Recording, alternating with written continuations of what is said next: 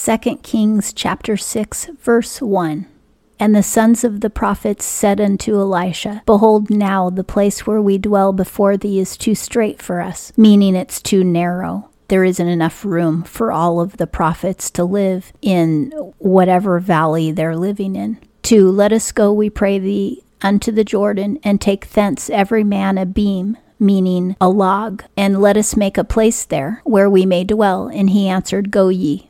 They want to go into the Jordan area and build houses. 3. And one said, Be content, I pray thee, and go with thy servants. And he answered, I will go. They're asking Elisha to go with them because he's righteous, and they want somebody with them who's close to God. 4. So he went with them, and when they came to the Jordan, they cut down wood, because each man is going to have a whole tree trunk to build with. 5. But as one was felling a beam, meaning felling a tree, the axe fell into the water because they're near the Jordan River. And when he was chopping the tree, I guess the axe just came off the axe head and landed in the water. And he cried and said, Alas, my master, for it was borrowed. The axe that this man was using didn't belong to him. It was a borrowed tool, and of course, tools are expensive and now it was lost in the water. So he knew that whoever he borrowed it from was going to be really mad at him. 6. And the man of God said, Where fell it? And he showed him the place. And he cut down a stick and cast it in thither and made the iron to swim. The axe head was really heavy and it sunk straight to the bottom when it went in, but it went in so deep that no man could reach in and grab it. Elisha said, Well, where did it fall? And the man showed him, and then he just broke off a random stick from a tree and he threw it in the water in the place. And then, like a magnet, the stick drew the heavy axe head up. This is totally a miracle. This could never happen in nature. And here's another case where Elisha is using something inanimate during his miracle. Sometimes inanimate objects are used in miracles, but it's God who does the miracle, not the object. Maybe that was Elisha's way of showing God where he wanted the axe head to come up to the surface. So now there's an axe head floating on the surface of the water, which is a complete miracle.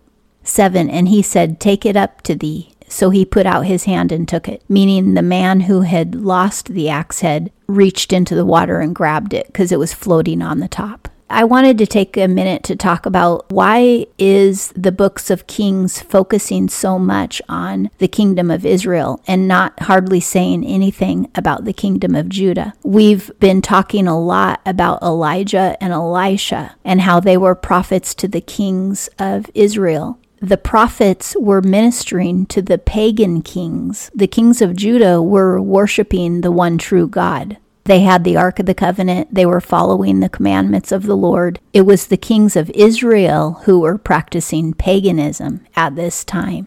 So God raised up prophets in Israel to minister to the pagan kings. In the New Testament, Jesus said his ministry was to those who were lost. He was seeking the lost, lost souls. This is what we see in the Old Testament as well. Elisha and Elijah are both prophets in the kingdom of Israel to pagan kings because those pagan kings are lost souls. And the Israelites were lost souls because they were all practicing paganism. And that's why the books of 1st and 2nd Kings are focusing so much on the kingdom of Israel rather than the kingdom of Judah. Verse 8 Now the king of Aram warred against Israel, meaning he fought battles against Israel. And he took counsel with his servants, saying, In such and such a place shall be my camp. He's made his war camp in a certain area that his advisors think would be good. He's a pagan king who's warring against Israel. 9. And the man of God sent unto the king of Israel, saying, Beware that thou pass not such a place, for thither the Arameans are coming down. God has told Elisha where the king of Aram is. So Elisha warned the king of Israel, who should be Jehoram at this point. He warned him not to go in that area. 10 And the king of Israel sent to the place which the man of God told him and warned him of, and he guarded himself there, not once nor twice. The king of Israel noted Elisha's warning and made sure that he wasn't vulnerable in the area where the king of Aram was staying. 11 And the heart of the king of Aram was sore troubled for this thing, and he called his servants and said unto them, Will ye not tell me which of us is for the king of Israel? The king of Aram thinks that there is a spy in his kingdom who's giving information to the king of Israel because the king of Israel shouldn't know where he is, but he does know where he is. 12 And one of his servants said, Nay, my lord, O king, but Elisha the prophet that is in Israel telleth the king of Israel the words that thou speakest in thy bedchamber. This man is telling the king, No, none of us are against you. You don't have a spy. What's happening is Elisha the prophet is hearing from God everything that you say in your bedroom. And this is true. Elisha is a seer, he's a prophet, and God tells him whatever he needs to know to warn the king of Israel so that Israel will be safe. 13 And he said, Go and see where he is, that I may send and fetch him. And it was told him, saying, Behold, he is in Dothan. The king of Aram asked where Elisha is, and they told him he's in the city of Dothan. 14 Therefore sent he thither horses and chariots and a great host, meaning a great army. And they came by night and compassed the city about. They're besieging the city just to get Elisha, the prophet, because Elisha is now considered an enemy of the king of Aram. 15 And when the servant of the man of God was risen early and gone forth, behold, a host with horses and chariots was round about the city. And his servant said unto him, Alas, my master, how shall we do? Elisha has a servant who I don't think is Gehazi at this point. I think it's somebody else. Remember, Gehazi got leprosy in the last chapter according to God's law. Lepers are supposed to be living alone by themselves so that they don't transfer their disease. So I think Elisha has a different servant. And the servant has now seen that the king of Aram has surrounded Dothan to get Elisha.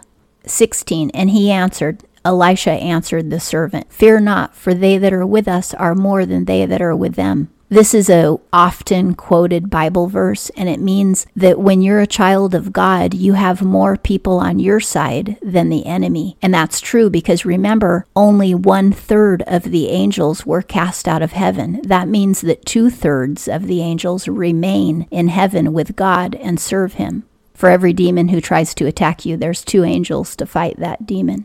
The king of Aram is surrounding Dothan, but God is surrounding the army of Aram with his own angels. And Elisha can see this. 17 And Elisha prayed and said, Lord, I pray thee, open his eyes that he may see. Elisha is asking a favor of the Lord that the Lord would cause this young servant to have a seer experience where he can actually see the angels that are there.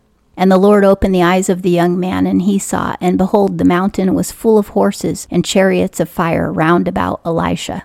Evidently, God has a lot of chariots of fire because a chariot of fire took Elijah up to heaven. And now, many, many, many chariots of fire are surrounding the king of Aram to fight for Elisha. 18 And when he came down to him, Elisha prayed unto the Lord and said, Smite this people, I pray thee, with blindness. And he smote them with blindness according to the word of Elisha. Elisha asked the Lord to cause the king of Aram's army to all go blind, and the Lord answered his request. 19 And Elisha said unto them, This is not the way, neither is this the city. Follow me, and I will bring you to the man whom ye seek. And he led them to Samaria.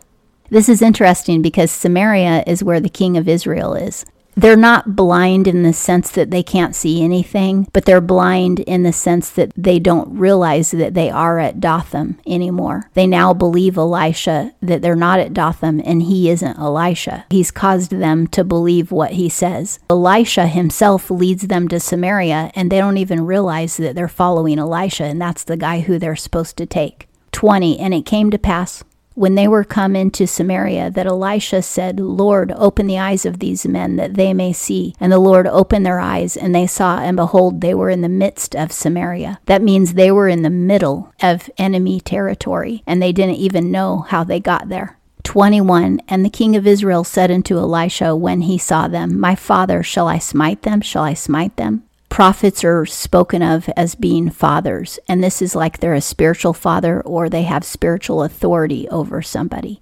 The king of Israel is asking Elisha, Shall I battle against the Arameans now that they're in my midst? And what he's really doing is he's asking God through Elisha because he knows that God will give Elisha the answer. 22 And he answered, Thou shalt not smite them. Hast thou taken captive with thy sword and with thy bow those whom thou wouldst smite? Set bread and water before them, that they may eat and drink and go to their master. Elisha is giving the king of Israel a message from the Lord. Don't kill them while they're vulnerable. Treat them as prisoners of war, but treat them better than that. Give them food and water, take care of their physical needs, and then send them home. That way, you're showing love toward your enemy, and maybe he won't be your enemy anymore. 23 And he prepared great provision for them, meaning a feast. And when they had eaten and drunk, he sent them away, and they went to their master. And the bands of Aram came no more into the land of Israel. This is beautiful because the king of Israel did win the friendship by doing this. Because of the wisdom of the Lord, he instead treated them to a great feast and sent them back to the king of Aram.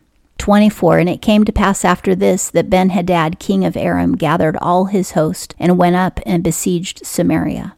Because the king of Israel was so good to the army of Aram, from that point on, no soldiers for hire would ever fight against Israel again. However, the regular army of Aram was still willing to fight because it was their job. But the freelance soldiers, the soldiers for hire, would not fight against Israel anymore because they remembered the kindness of Israel giving them that great feast instead of killing them.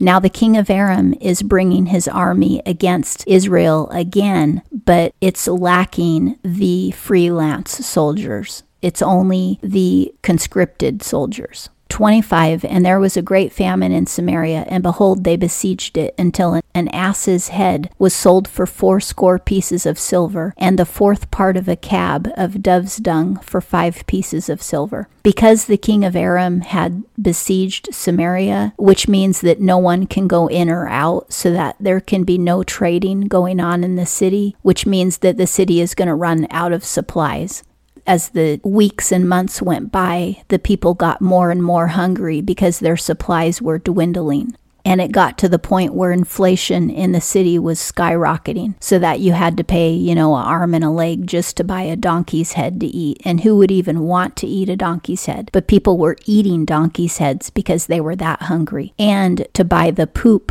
of a bird, it cost a lot of money. They would probably use the poop for fuel, but this is like a little tiny nugget of bird poop that they had to pay a lot of money for. And people are suffering. 26 And as the king of Israel was passing by upon the wall, there cried a woman unto him, saying, Help, my lord, O king. 27 And he said, If the Lord do not help thee, whence shall I help thee? Out of the threshing floor or out of the winepress? The king was walking along the wall, and one of the women of Samaria called to him, because they're all in famine. And she said, I need your help, king. And the king said, How can I help you if the Lord himself won't help me? The king is in dire straits too. He's not capable of creating food, it has to come from heaven. 28 And the king said unto her, What aileth thee? And she answered, This woman said unto me, Give thy son that we may eat him today, and we will eat my son tomorrow. 29 So we boiled my son, and did eat him. And I said unto her on the next day, Give thy son that we may eat him, and she hath hid her son. This is such a evil story. It's horrible. The people are so hungry that they're eating their own infants, their own children. This lady wants the king to force her neighbor to let her eat her son because her neighbor has already eaten her own son. This is just hideous. It's awful. And she's more concerned that she gets a meal than that her neighbor's child lives. 30 And it came to pass when the king heard the words of the woman that he rent his clothes. Now he was passing by upon the wall, and the people looked, and behold, he had sackcloth within upon his flesh. When he tore his kingly robe, the people saw that underneath his robe he was wearing sackcloth, which means that he was in mourning and praying and fasting for his own people to be delivered. And now he was ripping his robes to show even more mourning because these two women are eating each other's children. 31 Then he said, God do so to me and more also if the head of Elisha, the son of Shaphat, shall stand on him this day the king of Israel is blaming the prophet Elisha for his city being besieged.